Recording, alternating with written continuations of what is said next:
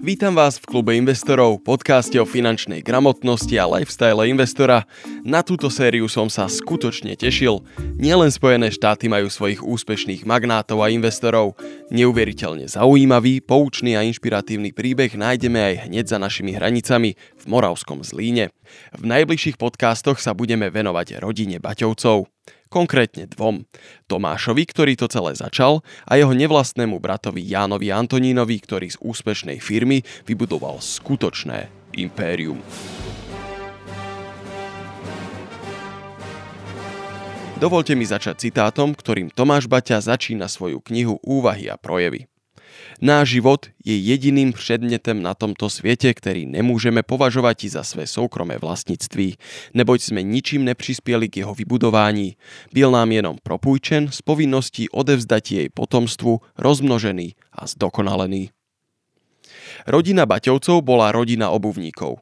Podľa knihy Geniálny podnikateľ Tomáš Baťa pochádza prvý záznam o obuvníkoch z tohto rodu zo 16. storočia. Bol ním istý Václav Baťa. Tomáš bol minimálne deviatou generáciou zlínskych obuvníkov. Zlín, do ktorého sa narodil, bol malé mestečko na pokraji záujmu a aj mimo historického diania. Mal niečo vyše 2000 obyvateľov. Žilo sa tu prevažne remeslom a drobným farmárčením. Zlín sa však nemohol pochváliť ani úrodnou pôdou, ani rozvinutou infraštruktúrou. Nemali tu dokonca ani železnicu a ani telegraf. Nezrovna ideálne miesto pre biznis. Malý Tomáš Baťa bol od narodenia obklopený obuvníctvom. V tej dobe bol home office štandard a nie benefit. Domov prostých ľudí býval zároveň aj dielňou.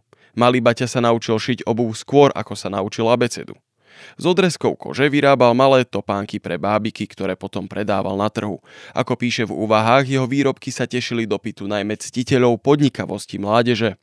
Jeden pár takýchto botičiek si vyžadoval celý deň pilnej práce a jeho cena sa pohybovala medzi 4 až 10 grajciarmi. Už v tomto veku si však svoje úspory, teda zarobené peniaze, odkladal a robil z nich úspory v poštovej sporiteľni. Fungovalo to vtedy tak, že za dva grajciare si kúpil známku, ktorá sa nalepila na lístok a po nazbieraní desiatich známok mu poštmistr zapísal vklad na jeho knižku. Popri škole pomáhal svojmu otcovi v dielni. Chodil s ním aj na jarmoky a tam tiež vypomáhal. Aj otcovi, ale aj iným stánkarom. V desiatich rokoch tragicky prišiel o matku. S mamou vraj pochovali aj lásky plnú domácnosť.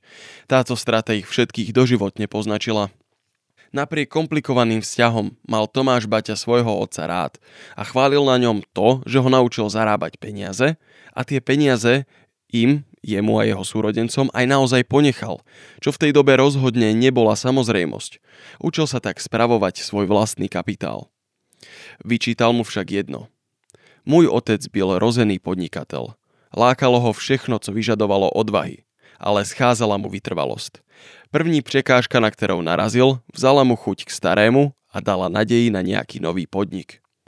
Baťa senior nebol tyran a nebol to ani hlupák. Vážil si vzdelanie, no často musel mladý Tomáš pred školou uprednostniť rodinnú živnosť a tak veľa hodín vynechal a s dobiehaním mal značné problémy.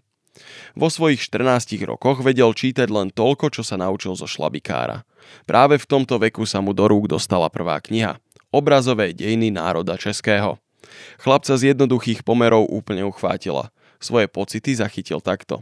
Zde poprvé jsem se setkal s člověkem, který mi chtěl něco říci a jemu špatrne záleželo na tom, abych mu porozumel.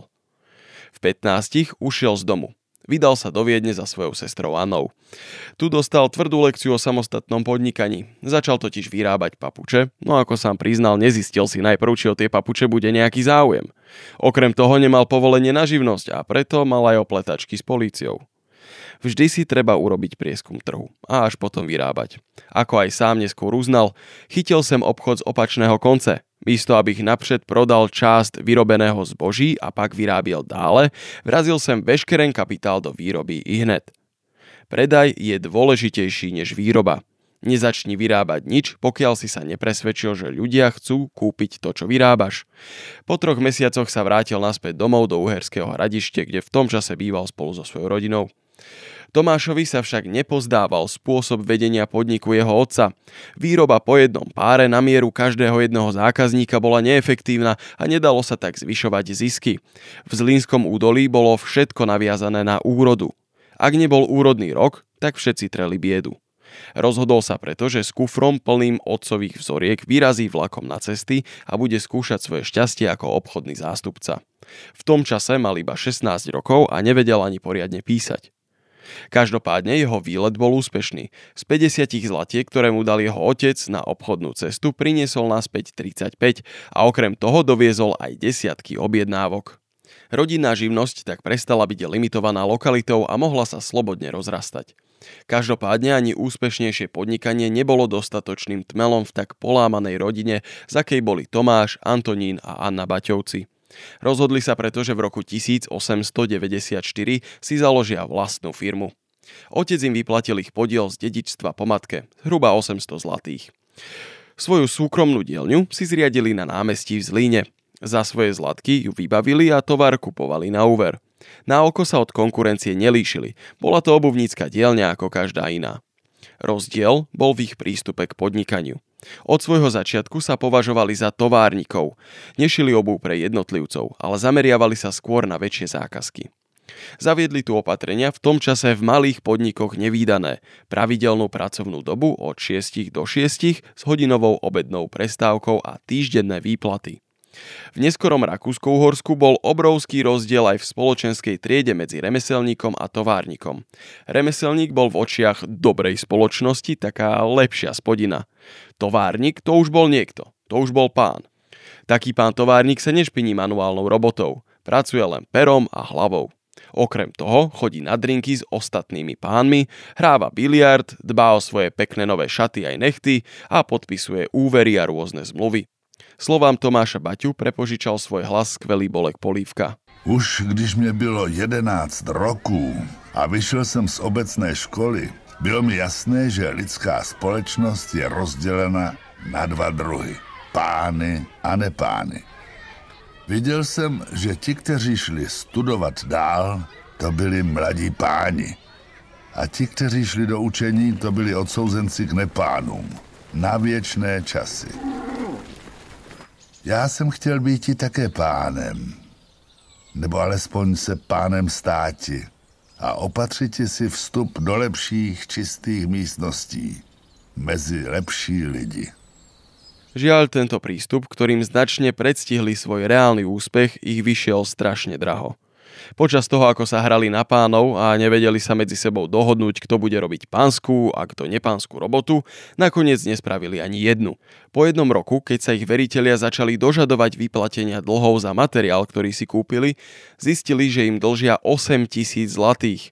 Okrem toho prehajdákali aj tých 800, ktoré mali od otca. Ich majetok mal v tom čase cenu zhruba 100 zlatiek. Starší brat Tomášovi odporúčil, aby vyhlásil na firmu konkurs a odišiel na povinnú trojročnú vojenskú službu. Nebol by to Tomáš Baťa, keby sa v tomto momente zlomil a vzdal, to by sme ani neboli pri tomto podcaste. Svoje ponaučenie z tohto obdobia zhrnul takto. Videl som, že konkurs je vlastne smrt a ja chcel žíti. Moje touha po fyzickom živote byla zrovna tak silná ako odpor proti morálni smrti. Pokuta, kterou jsem uložil svému telu a svému životu v podobě práce a odříkání za lehkomyslnosť prvního roku naší samostatnosti, byla mi zárukou, že už nikdy se nebude v mém živote něco podobného opakovati. S humorom, ktorý je odmenou preživších podobných osobných katastrof, spomína, že jeho veritelia dávali do svojich výchovných príhovorov väčšiu vášeň a viac snahy ako katechet, ktorý ich vychovával na škole. Veľmi dobre poznám ten pocit. Ku konkurzu nakoniec nedošlo a všetky dlhy splatil za dva roky. Začal rátať, koľko zarobí, ak všetok svoj čas investuje do práce. Prestal chodiť do pánskej spoločnosti, vyhrnul si rukávy a znovu sa v ňom rozhorala vášeň pre jeho skutočné remeslo. Obuvníctvo. A ja vám ďakujem, že ste si nás opäť vypočuli. Ak chcete podporiť náš podcast, choďte na www.investiciaslovensko.sk a pridajte sa aj vy do klubu investorov, kde môžete naštartovať svoj pasívny príjem. Alebo môžete náš podcast podporiť priamo pomocou patronu. Môžete nám tam prispieť ľubovoľnú sumu peňazí. A ak sa vám nechce ani to, ani to, tak povedzte nejakému svojmu kamarátovi o nás. Niekomu, kto by naozaj ocenil tieto vedomosti a pošlite mu v správe nejakú epizódu. Iste sa poteší a my sa potešíme tiež. To odo mňa všetko. Ďakujem.